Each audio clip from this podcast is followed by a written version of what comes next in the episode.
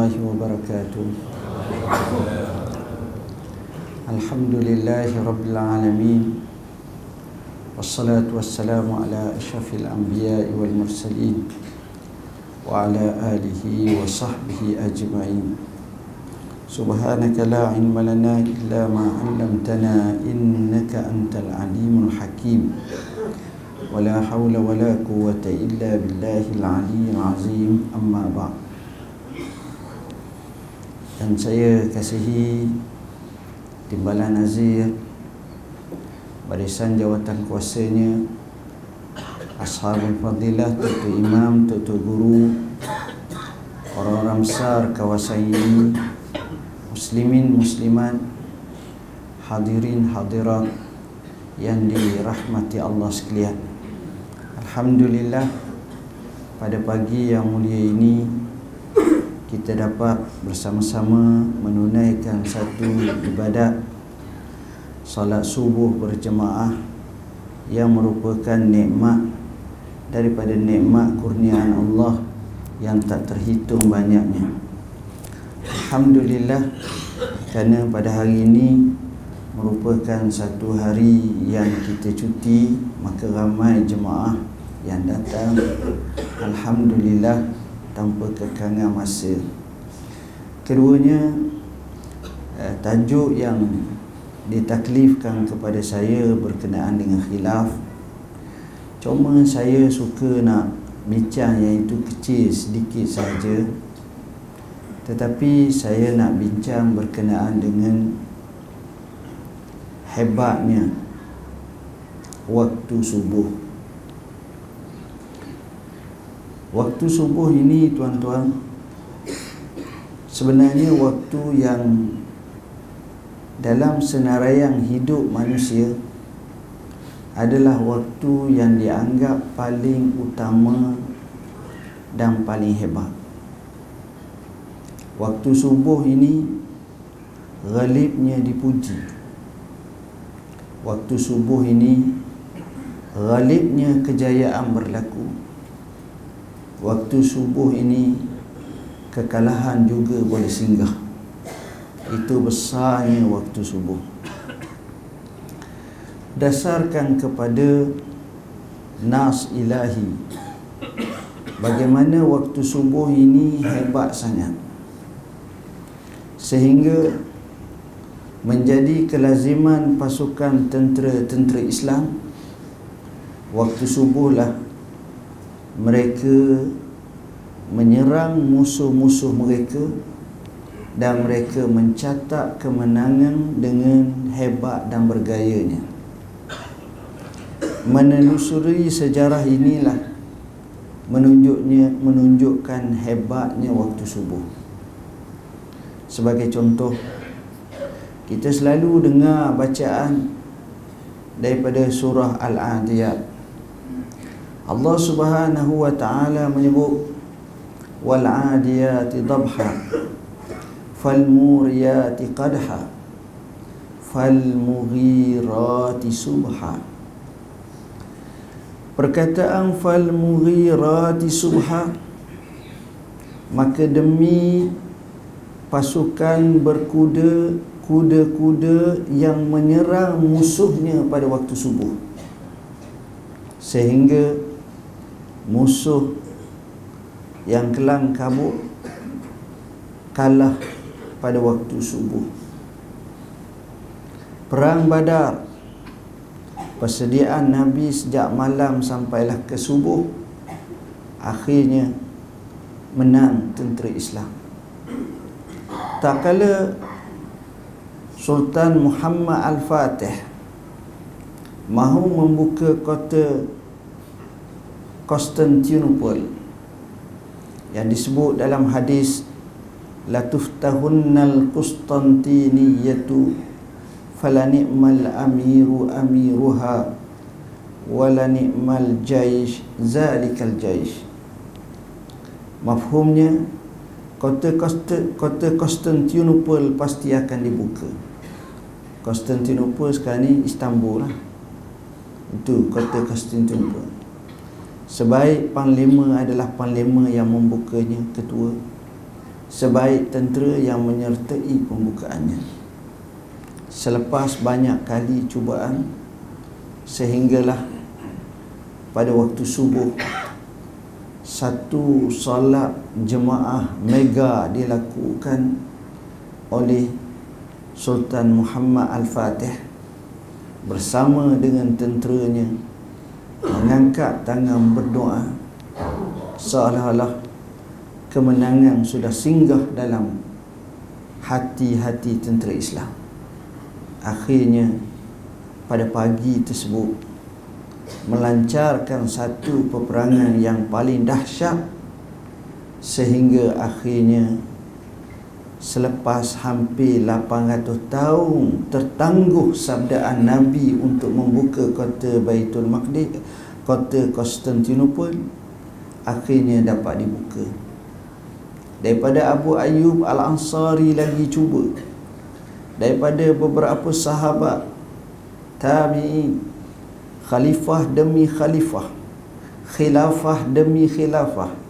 Tapi akhirnya seorang anak muda sosok yang luar biasa anak kepada Sultan Murad yang kedua Sultan Muhammad Al-Fatih. Usianya kurang daripada 23 tahun tapi dapat membuka satu kota yang cukup-cukup gah dan hebat. Tapi orangnya seperti mana? Orangnya luar biasa. Punya semangat luar biasa. Pagi, petang, siang, malam kepalanya fikir macam mana nak buka kota Konstantinopel dan Allah takdirkan seramai itu ummah ditakdirkan di tangannya dapat buka kota Konstantinopel. Jadi semangat subuh ini penting tuan-tuan. Seorang ulama dia karya satu buku bertajuk Ta'ammula Ba'dal Fajar. Pemerhatian-pemerhatian selepas daripada waktu fajar. Ilham-ilham datang pada waktu pagi ini luar biasa. Begitu juga keadaan tubuh badan fizikal kita sihat luar biasa. Semangat luar biasa. Sebab itu kadang-kadang dengan kita tidak mengambil peluang pada waktu subuh ini kita telah mengabaikan banyak peluang dan merebut dalam kehidupan kita. Waktu subuh ni luar biasa tuan-tuan. Seorang ulama dia tulis ada seorang tokoh ahli nahu terkenal. Namanya Si Bawai. Orang Persi. Bahasanya bukan bahasa Arab tapi bahasa Persi belajar bahasa Arab. Setiap kali dia belajar dengan tok guru dia tok guru dia selalu sebut kalimah akhtata musalah. Ialah kita belajar akan betul lalu salah kamu salah setiap kali pergi akhtata setiap kali pergi akhtata kamu salah dia ambil kalimah kamu salah itu menjadikan satu motivasi sehingga akhirnya dia menjadi salah seorang pakar bahasa Arab terkemuka di dunia. Hebat yang amat sangat. Kitabnya yang dikenali sebagai Alkitab atau kitab Sibawai telah disyarahkan oleh ramai tokoh-tokoh dan dirojok termasuklah Al-A'lam Asyamantari dan lain-lain lagi. Artinya semangat pagi ini penting. Nak tahu kejayaan hidup kita setiap hari itu kita tengok bagaimana mukaddimah pagi. Kalau pagi tu duduk bergaduh dengan bini Masalah. Pas petang Naik kereta bergaduh dengan bini. Jawab dia pergi kat kerja pun lemah semangat Lepas tu makan pun lemah semangat Tension Bengkak dia Tahu Eh dia tak comel. Pagi-pagi duduk mengamuk marah ke anak. Jadi dia tak selesai. Jadi aura negatif dan juga suasana mazmumah itu wujud dia payah nak berjaya. Sebab itu mukaddimahkan pagi itu dengan semangat yang hebat. Begitu juga dengan fikiran yang positif. Saya terbaca seorang penulis buku menyatakan aku bertemu hampir lebih 50 500 jutawan. Ni orang putih lah bukan orang Melayu. Aku bertemu hampir 500 jutawan. Dan aku dapat kesani antara mereka ni dia mempunyai semangat yang luar biasa pada waktu pagi ya tak kalau kita nampak batal dah hari ni ngantuk dia tidur balik kita akan Syekh. Satu yang pertama kita berada di zon selesa. Alhamdulillah. Jadi waktu pagi ni adalah penting. Waktu pagi ni kita tengok apa yang Nabi ajar kat kita. Waktu pagi. Waktu pagi kita sambut waktu pagi kita ni Pertama dengan solat Keduanya Mafhum daripada solat Juga banyak kita doa pada Tuhan Dalam riwayat Ibnu Abi Shaybah Kitabnya Al-Musannaf Ibnu Abi Syaibah menukilkan daripada Ummu Salamah menyatakan bahawa Rasulullah sallallahu alaihi wasallam setiap pagi selepas selesai sembahyang subuh sebelum beri salam selepas tahiyat membaca doa ini Allahumma inni as'aluka ilman nafi'an wa rizqan tayyiban wa amalan mutaqabbala pendek. Allahumma inni as'aluka ilman nafi'ah wa rizqan tayyiban wa amalan mutaqabbala Ya Allah ya Tuhanku aku mohon kepada kamu ilmu yang bermanfaat Aku mohon kepada kamu rezeki yang baik. Aku mohon kepada kamu amalan yang diterima. Tiga ni Menyelesaikan isu kehidupan manusia Dunia dan akhirat. Bila mana kita dapat ilmu Yang sifatnya memberi manfaat Maka di situ Kita akan buat Kena pada keadaannya Dipahlakan Selamat daripada kesalahan. Benar pahamannya kena caranya hidupnya selesa. Memberi maslahat memberi manfaat memberi keberuntungan di mana sahaja dia berada sama ada padanya pada dirinya rakan taulangnya keluarganya sahabat handainya masyarakatnya ummahnya negerinya negaranya dan juga agamanya. Ilmu bermanfaat.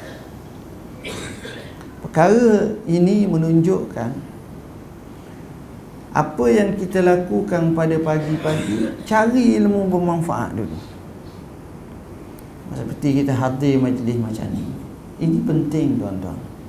Sebab sifat ilmu ni setidak-tidaknya sekali kita dengar orang ceramah kita dapat satu ilmu paling kurang Kalaulah banyak, lagilah banyak. Sekurang-kurangnya kita dah Allah betul juga kata. Kita banyak lepas pandang. Ini perkara pertama. Keduanya untuk mendapat rezeki yang baik. Kerana rezekilah yang merungsingkan manusia pagi, petang, siang, malam. Rezeki. Dengan sebab rezekilah manusia bergaduh. Dengan sebab rezekilah manusia jadi hina Dengan sebab rezekilah manusia lupa halal dan haram Rezeki Jadi yang kita nak bukan semua rezeki Tapi rezeki yang baik. Kerana ada di sana rezeki yang tak baik. Ada orang tu mungkin dapat yang baik Tapi kerana jiwa yang tak baik Maka dia dapat rezeki yang tak baik. Satu hari Dinisbahkan kepada Sayyidina Ali radhiyallahu an. Dia jalan bawa unta. Naik unta. Tengok seorang lelaki nampak kesian. Sayyidina Ali pun turun unta masuk masjid. Sebelum masuk masjid suruhlah orang lelaki ni pegang tali unta tu. Tujuannya keluar daripada masjid nanti nak bagilah upah sikit. Kesian. Sudah semayang ataupun ibadat dan seumpamanya saya Ali pun keluar masjid. Bila keluar nampak orang ramai sudah tangkap lelaki ni. Apa yang dibuat? Lelaki ini telah semelih unta Sayyidina Ali dan Buat lagi kepala je. Dia nak jual kepala Tubuh dah dah Sebab masa sekejap. Sayyidina Ali berkata Aku bercita-cita dan mahu Untuk bagi kepadanya rezeki secara halal Tapi dia nak cara haram juga. Aku nak cara halal dah Tapi Dia nak cara haram. Kalau dia sabar sikit je Aku boleh bagi dia Itu pun halal Tapi ni buat lagi kepala Dah lah kena pukul. Masalah. Apa sebab? Sebab kadang-kadang Kita dah nampak rezeki Berapa banyak kita dengar orang cakap Aku dah kira halal dan haram. Yang penting aku dapat ya. Aku rembat ya. Kadang-kadang bahasa tu silap dah Nawai itu pun tak betul dah kita lepas pandang tapi bahayanya kalau rezeki yang bukan baik. Kaedah farmakologi duk royak kat kita. Apa yang kita makan yang menjadi unsur tubuh badan kita ini akan mempengaruhi PA perangai kita. Syekh Abdullah Nasih Alwan dalam kitabnya tarbiyatul aulad dia ada sebut masalah dia gambarkan dapatan kajian tu betul tuan-tuan. Sikit sebanyak memberi kesan. Nas hadis sebut hadis yang sahih. Macam mana? Seorang lelaki datang daripada nun jauh musafir. Aghbar ash'as dalam keadaan pakaian kusut masal rupa parahnya berdebu sebut pula kalimah ya rab ya rab. Salah satu daripada tanda mudah diterima doa. Guna pula angkat tangan kedua belahnya. Itu juga sebahagian daripada adat doa.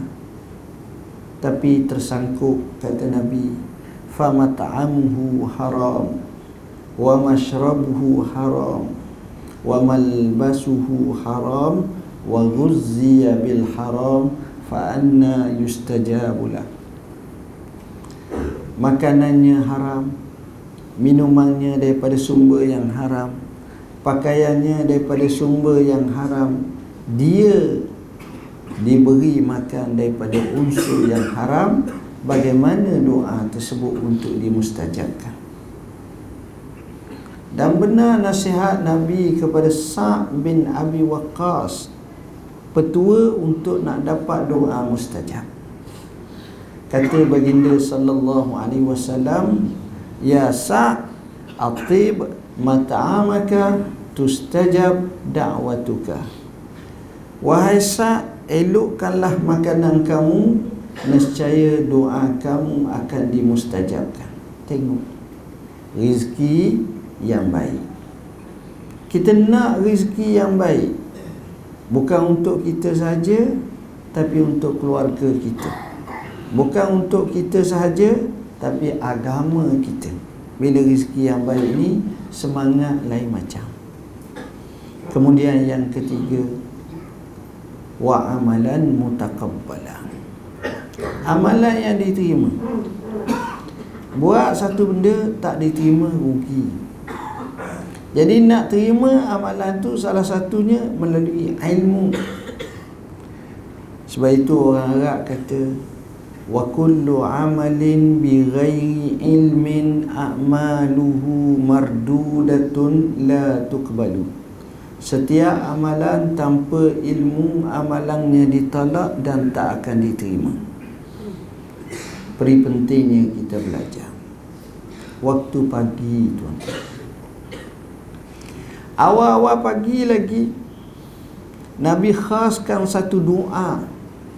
Allahumma barik li ummati fi bukuriha. Ya Allah berkatlah bagi umatku pada waktu paginya Pada awalnya. Orang yang mengawali pada waktu pagi Senang dalam hidup. Kaya pun seorang tu Miskin pun. Jawatan besar ke? Jawatan kecil ke?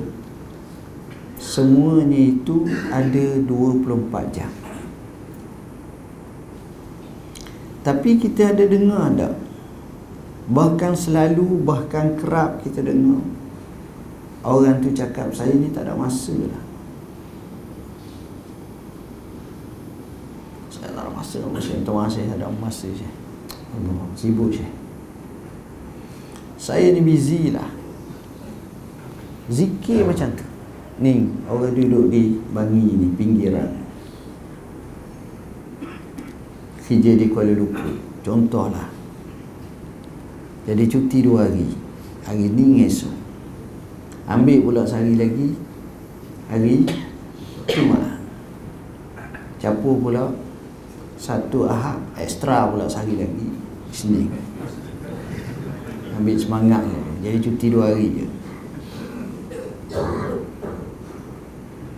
Mak tanya, mak nu duduk jauh di seat kita. Duduk di nu grip pegok. Duduk di kota tinggi. Duduk Sariki jauh. Duduk Kuala Berang jauh semua. Mak tak boleh mak. Allah mak sibuk mak Sibuk Sepatutnya tak sibuk dah cuti. Sibuk juga.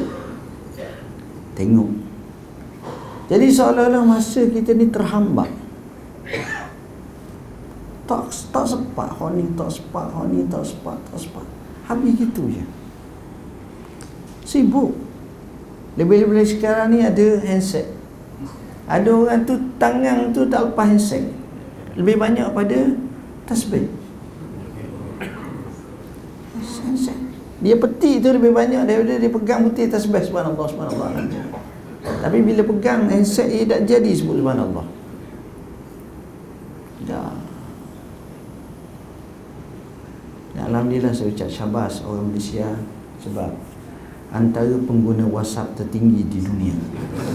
Ada kok kita menang walaupun kita kalah banyak benda tapi alhamdulillah bagus. Anak gadget antara yang pandai. Budak-budak tu lacak eh. Tak apa benda tak ada. IG ada, uh, Twitter ada, Messenger ada, Facebook ada. Cuma lama web yang malah nak buat panjang besar. Ada mudah, ada semua. Sibuk cara sibuk tu nak kata kaya sangat tak? Hak untuk sibuk sangat berapa belas juta ada duit? Tak ada tak ada tapi sibuk. Sibuk sibuk. Kena kaji. Kesibukan itu adalah adakah manfaat atau pembala banyak hubungan kekeluargaan terputus kerana handset kita terpaksa membayar dengan harga yang mahal. Menggadai sejumlah masa kehidupan kita itu tak tak mana pun sibuk.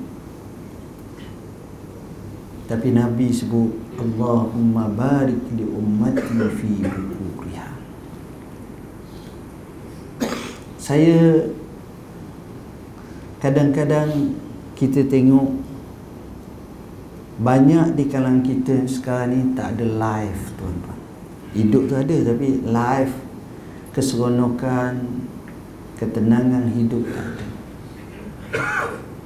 Terkejar-kejar pergi mari tak tahu ya Allah. Apa makna hidup bagi orang Islam lah? Saya tarifkan mudah bagi orang Islam bila dia hidup macam Nabi ajarlah. Iaitu kepada Abi Darda radhiyallahu an inna li rabbika alayka haqqan wa li nafsika alayka haqqan wa li ahlika alayka haqqan fa'ti kullazi haqqin haqqan sesungguhnya bagi Tuhanmu ada hak bagi diri kamu ada hak dan bagi keluarga kamu ada hak. Maka berikanlah hak itu akan hak masing-masing. Ada hak. Tapi natijah yang kita bayar kita sibuk. Kita tak cukup masa tuan-tuan. Kita terkekang. Habis itu masa kita lepas satu satu lepas satu satu habis gitu. Esok habis lusa habis. Benar orang Arab kata nagdu wa naruhu lihajatina wa hajatu man asha la tanqadi kita ni duk pagi-pagi duk petang-petang duk sibuk urusan kita urusan orang hidup tak selesai-selesai. Lepas satu satu lepas satu satu akhirnya kita hilang rasa bahagia dalam hidup kita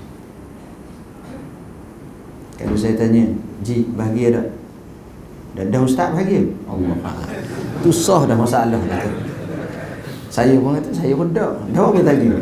Sama Contoh Itu nak gambar Kita rasa macam tu susah Susah tuan-tuan Tak ada Tengok berapa ramai orang Yang boleh pergi masjid surah bala setiap waktu. Saya tak dapat. Saya syukur pada Tuhan sebab saya Kerak ceramah. Tu pergi masjid Kalau tak payah juga.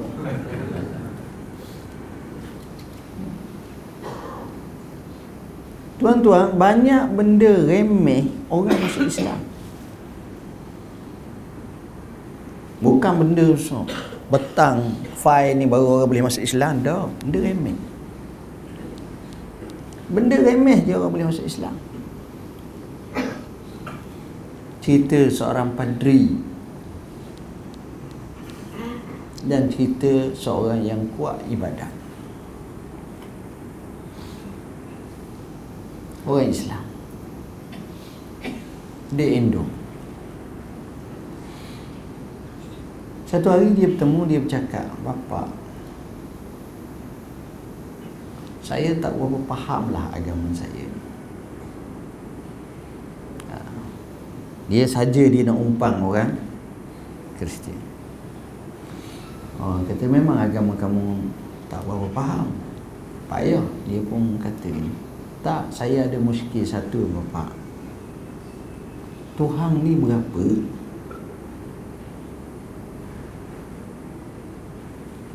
Agama bapa lain agama saya lain. Jadi macam mana? Saya nak puas hati saya. Padri pun cakap gini-gini cakap akhir sekali tuan-tuan beginilah. Kita tukar masing-masing. Awak bagi kita awak saya bagi kita saya. Dia bertukar kita Quran dengan Injil orang Islam ni dapat tak baca pun kadang-kadang dia kaji orang ni kaji ni. Dia kaji kaji kaji kaji. Hari seminggu kemudian bertemu pula. Bapak macam mana bapak? Oh saya sibuk tak sempat kaji. Oh kata saya kaji dah. Nak bincang ni satu je surah Al-Ikhlas ni. Lam yalid wa lam yulad. Itu saya tak faham. Lam yalid wa lam yulad. Ayat tu je kan? Tuhan tu tak beranak dan Tuhan tu tak beranak Tak dia beranak Sebab Isa tu anak Tuhan. Fahaman mereka lah Jesus dan sebagainya. Jadi bila sebut lam yalid wa lam yulad ni dia pun baca. Baca mikir mikir mikir akhir sekali baca asyhadu an la ilaha illallah wa asyhadu anna muhammadar rasulullah. Mudah ni bila hidayah singgah pada seorang Allah tak suruh kita paksa orang. Tapi Allah suruh kita sampaikan. Itu saja. Hidayah itu milik Allah. Innaka la tahdi man ahbabta walakin Allah yahdi man yasha. Ada seorang tu dia masuk Islam. Orang tanya kenapa kau masuk Islam? Dia kata aku heranlah orang Islam lima kali sehari boleh pergi ke masjid. Aku seminggu sekali pun tak boleh pergi. Letih. Tapi orang Islam ni Kenapa kau boleh committed Dia kata saya ada Tuhan saya Saya perlu mengadap Saya perlu. Dia kata luar biasa. Tengok Pemerhatian Percakapan baik Bahasa santai Kadang-kadang ramai yang masuk Islam Maknanya Dalam hidup kita ni Ada benda yang kita rasa remeh Tapi kesannya cukup besar. Ingat kita diperhatikan. Orang tengok. Tu letih. Zaman sekarang pula boleh whatsapp boleh viral. Lagilah nanti. Kita diperhatikan. Jadi masa kita ni terlalu sibuk ni siapa tak sempat tak tahu habis begitu. Sebab itu saya katakan ada orang kita cemburu hidup dia. Ada orang setiap hari setiap masa setiap ketika setiap keadaan setiap tempat dia sentiasa dipahalakan oleh Allah dia pergi temu dengan puak-puak penjenayah. Pun dia dakwah boleh ada. Kawan tu pun nampak okey. Dia pergi dekat maksiat pun dia boleh cakap baik dakwah akhirnya okey. Dia pergi tempat baik pun lagilah baik. Jadi semua hidup dia tu pahala-pahala aja. Tapi ada orang tu duduk dalam masjid pun dosa. Duduk dalam masjid saya ni ceramah lama ni. Berapa ramai? Dah orang maki saya ni. Ah, bila nak berhenti? Susah saya. Tak apa tuan-tuan. Tujuh setengah kita berhenti. Ah, saya bimbang lah takut tengah semangat ni. Takut saya ceramah dua jam setengah dia pun banyak nak pergi jaya alamanda ke apa ke semua sekali. Saya faham tak apa. Tujuh setengah kita berhenti. Jadi tuan-tuan tak sempat habis masa tapi kita seronok tengok orang tu ada kehidupan masa. Sehingga cerdik pandai kata orang yang paling sibuk itulah orang yang mempunyai masa paling banyak. Dan orang yang kata dan zikir tak ada masa sibuk ah, itulah orang yang tak ada masa tapi orang yang sibuk dia boleh selesai ni, selesai ni, selesai ni, selesai ni, dia susung. Itulah orang yang paling banyak masa. Dia terbalik tuan-tuan. Sebab masa ni bukan tengok masa, tapi tengok produk yang dilahirkan. Keberhasilan yang dia dapat. Ada orang macam tu. Masya Allah, yang ni dapat, yang ni dapat, yang ni dapat. dalam istilah islami barakatul zaman atau barakatul hayah. Kitab tasawuf Ibn Atta'illah Sakandari pun sebut mamburika fi umurihi. Siapa yang diberkati pada umurnya sekalipun sedikit dia punya masanya tapi banyak keberhasilannya. Ini tu orang zaman dulu kita tengok. Masya Allah tuan-tuan bayangkan kalau saya tanya sebut nama kepada saya seorang khalifah Islam selain daripada khalifah yang empat. Abu Bakar, Umar, Osman Ali. Itu sebab kita dengar semua setiap kali sembahyang Jumaat. Hak lain pula tuan-tuan boleh sebut Umar bin Abdul Aziz. Contoh tapi kalau saya tanya Al-Ma'mum? Ma'mum siapa dia? tak tahu ada tapi tak apa kenal. Al-Mustaqsim? Tu pun sama juga. Al-Muqtasim dengar-dengar gitu ya Ustaz. Tapi bila sebut Umar bin Abdul Aziz Kita kenal. Sedangkan Umar bin Abdul Aziz Perintah 2 tahun ya tuan-tuan. Daripada 99 Hijrah 101 Hijrah 2 tahun setengah. Dalam bahasa orang kita Tak dang sepenggar pilihan raya pun. Dua tahun ya. Dua tahun setengah. Umur pun 39 Mati umur 40 41 Itu dia. Tapi kita dengar namanya Kita dengar kisahnya Kita dengar kejayaannya Sampai Ibn Khaldun Yang datang pada tahun 700 Hijrah Ataupun 800 Hijrah Puji Umar bin Abdul Aziz Sebagai good governance. Dia membuat sistem zakat terbaik. Dia membuat sistem kenegaraan yang terbaik. Untuk zamannya. Tengok hebat. Siapa sekarang orang boleh puji.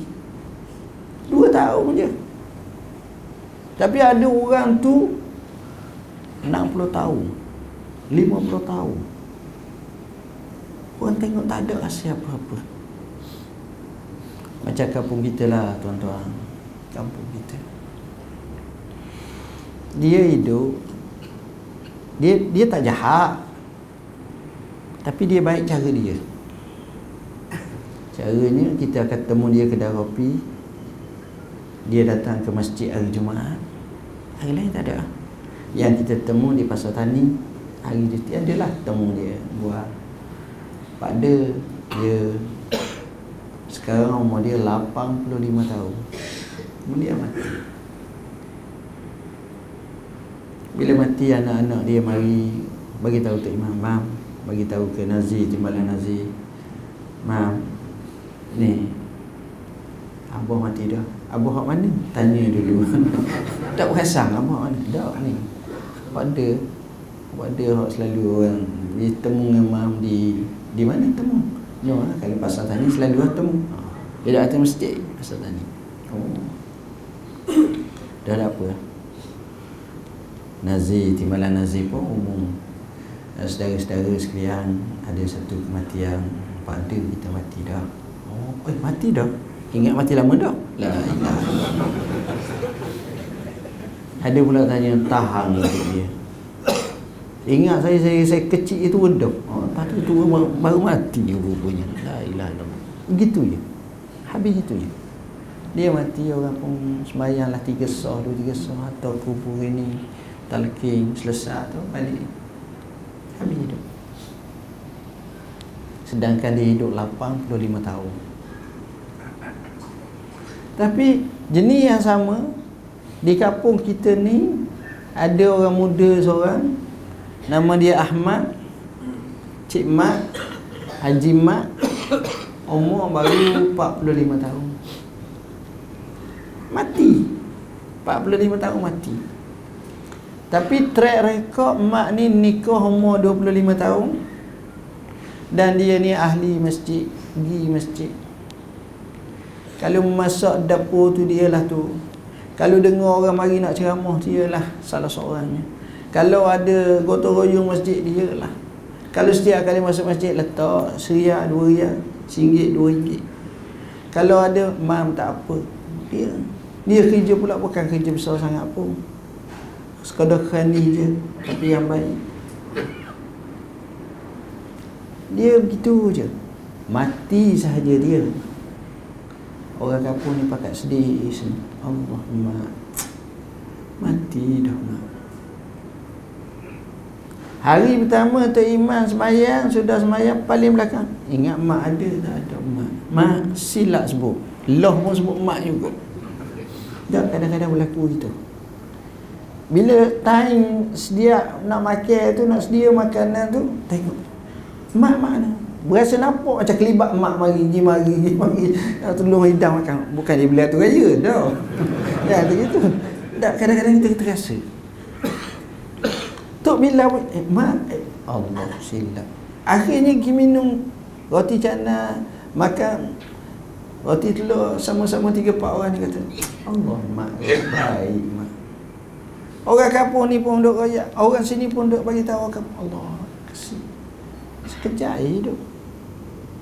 Orang terasa. Kita bimbang, kita ni mati pun tak ada resah, hidup pun tak ada resah. Hantar kau lah. Tuan-tuan satu benda yang paling mahal Doa lah Antara satu benda yang paling mahal dalam Islam ni Ikut lidah para ulama Paling mahal ialah Bila mana kita mati Ramai mana orang datang untuk jemaah kita. Itu paling mahal. Kata Imam Ahmad antara aku dengan kamu wahai ahli bid'ah solat jenazah.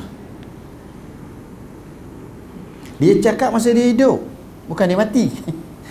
Imam Ahmad ni cakap masa hidup. Dia dah kan cakap masa mati dah. Tuan-tuan tahu bila mana dia mati orang semayang mayak dia ni tak boleh nak kira ramanya 100 tahun 240 hijrah tu dia mati. Tak boleh nak kira ramanya mari semayang bukan upah. Orang tak upah pun. Hati manusia tu hak jenis merakak merakak lah hak jenis tak apa nak sihat tak apa nak sihat lah mari pakai mari je tuan-tuan. Ah, itu tanda satu tanda orang ni orang yang makbul diterima di sisi Tuhan. Alamat lah kita tak kata hakikat Tuhan. Tapi itu alamat. Ada seorang ulama yang cukup saya kagum. Sejak masa saya kecil lagi kita dalam cuba menterjemahkan biografi ini insyaAllah namanya Syekh Muhammad Mitwalli Ash-Sha'rawi. Orang Mesir. Orang Mesir. Cerita panjang. Tapi dia ni mati dah. Mati tahun 1989 lama dah aku 1989 mati. Syekh ni tuan-tuan dia mengajar di TV di radio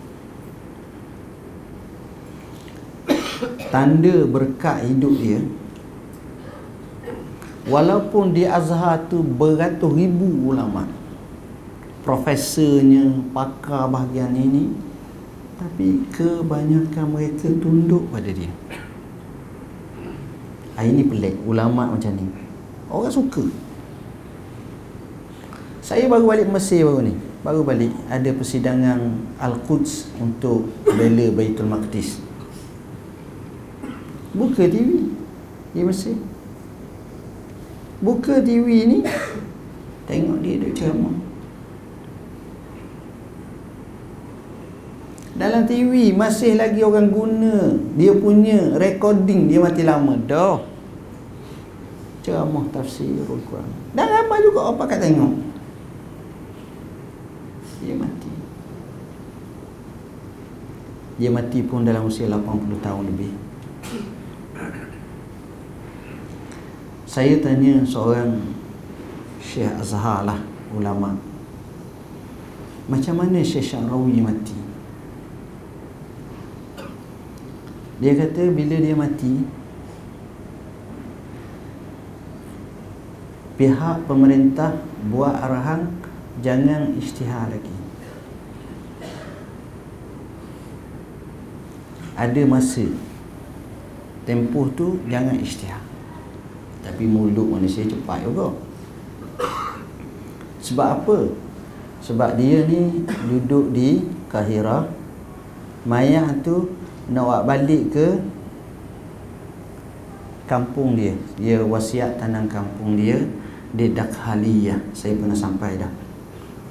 Di Dakhaliyah ataupun Dakadus.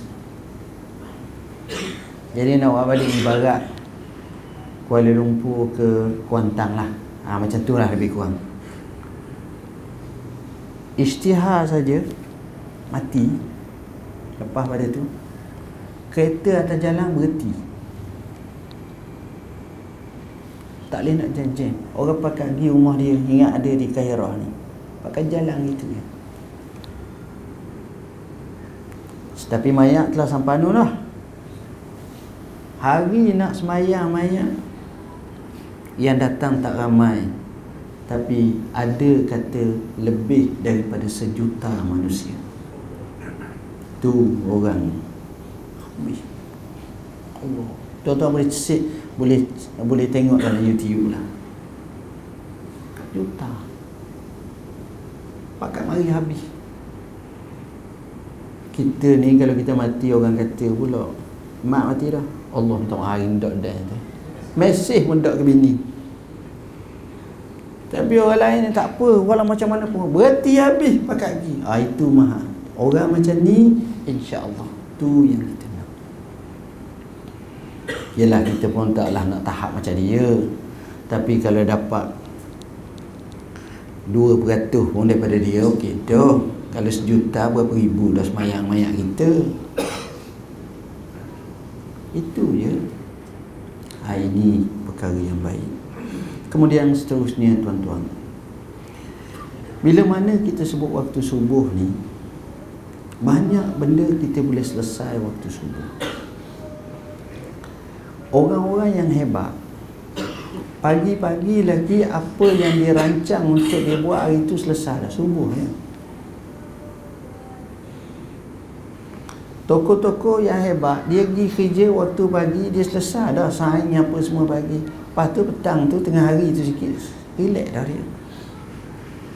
Tapi berapa ramai orang bila mengabaikan waktu macam ni Dia jadi kelang kabut. Nak setengah petang tak siap eh? Oh, ni tak dah, dah masuk ke sepuluh setengah. Hari pula gini Orang pula tengah tension gini. Hmm. Pahanyung, hanyung, hanyung Itu kadang-kadang Darah tinggi, timani Tension Hypertension Stres melampau. Eh, tak selesai Tengok. Saya tengok orang mari subuh semua diam. Tenang. Nikmat. Boleh menyandar kat dinding lagilah ha, jadi itulah satu-satu kelebihan yang dapat saya sampaikan. Saya sebenarnya tak buka soalan bukan apa. Sebab saya rasa uh, cukuplah saya jawab pak lain. Yang kedua kami sebenarnya telah bina laman web kami. Laman web kami www.mufti.wp.gov.my Laman web ni wasi keempat dah. Wasi pertama buat Becky wasi kedua Buat Osok Becky buat wasi ketiga dan Alhamdulillah pada 18 hari bulan 1 2018 baru ni siap dah. Dan kita lancar dah. Dan wasi keempat ni Alhamdulillah mesra pada pelanggan mudah nak akses dan kita punya laman web kita 4 tahun lepas lebih kurang dalam 25,000 orang pengunjung. Tapi Alhamdulillah setakat hari ini sudah mencecah 9.6 juta pengunjung. Jadi memang terlalu banyak soalan-soalan kita jawab jawapan dalam semua uh, apa ni aktiviti semua isu-isu yang kita jawab. Banyak. Yang terakhir kita ulas berkenaan Baitul Maqdis Bumi Berkah Resolusi Azhar. Yang saya buat bergabung dengan apa yang kita buat My Aqsa Festival baru ni. Baru 3-4 hari lepas. Alhamdulillah baru boleh cetak buku ni. Dalam buku ni saya sebut macam mana peranan kita terhadap Baitul Maqdis. Jangan kita lepas jangan Baitul Maqdis macam mana ulama Azhar daripada dulu? Zaman Al-Maghari lagi. Zaman Muhammad Rashid Ridha lagi zaman Aminul Husaini lagi. Zaman Syekh Mufti Diyar Misriyah Abdul Majid Salim. Zaman Syekh Ashinawi ramai bukan zaman baru ni zaman lama dah. Fatwa ni. Cerita bab Baitul Maqdis ni panjang. Saya tak sempat nak ulah mana hari ni. Panjang sangat ceritanya. Tapi baca hak ni pun memadai tuan-tuan. Tengok resolusi Azhar. Resolusi Azhar dia sebut jadikanlah tahun ni 2018 sebagai tahun Baitul Maqdis. Sama juga dengan resolusi di sini yang dibuat di Pullman Putrajaya baru ni. Sama juga. Dan salah satu yang menariknya Azhar melalui Syekhul Azhar telah menyatakan bahawa kita hendaklah memasukkan dalam silibus untuk mengenali Baitul Maqdis dalam silibus sukatan pelajaran. Sekolah rendah ke sekolah menengah ke ataupun yang mesti kena ada benda ni. Tuan-tuan macam mana boleh buka? Sebagai contoh nak Umar buka. Nak Salahuddin Al-Ayyubi buka. Begitu juga Sultan Abdul Hamid kedua mempertahankannya. Kita dalam muktamar tu baru ni saya hadir kita kena faham strategi Salahuddin. Cerita, cerita, cerita. Seorang wakil bangun, wakil luar lah kata. Tak payah tahan lah kata dia. Sebenarnya Israel telah khatam dah strategi Salahuddin kita baru nak baca nak belajar kalah tu baru nak dedah kawan tu baca. Dah. Dah kita sebut Baitul Maqdis Baitul Muqaddis pun tukar lagi. Hak tu? Dia tak berjelas. Orang Arab pula sebut Al-Quds. Tak tahu lagi apa benda pula Al-Quds. Jadi jadi benda tu pun tukar lagi. Jadi kenalah. Kena faham perkara ni. Begitu juga kami hak isu masalah khilaf masalah ni saya banyak jawab. Kita ambil pendapat Dr. Yusuf Qardawi dalam halal haram dalam Islam. Dan hadis yang saya sebut Allahumma inni as'aluka ilman nafi'ah tu boleh baca dalam tinta nasihat untuk untuk ilmu. Dan begitu juga pejabat mufti telah hasilkan karya Matlaq Badrain.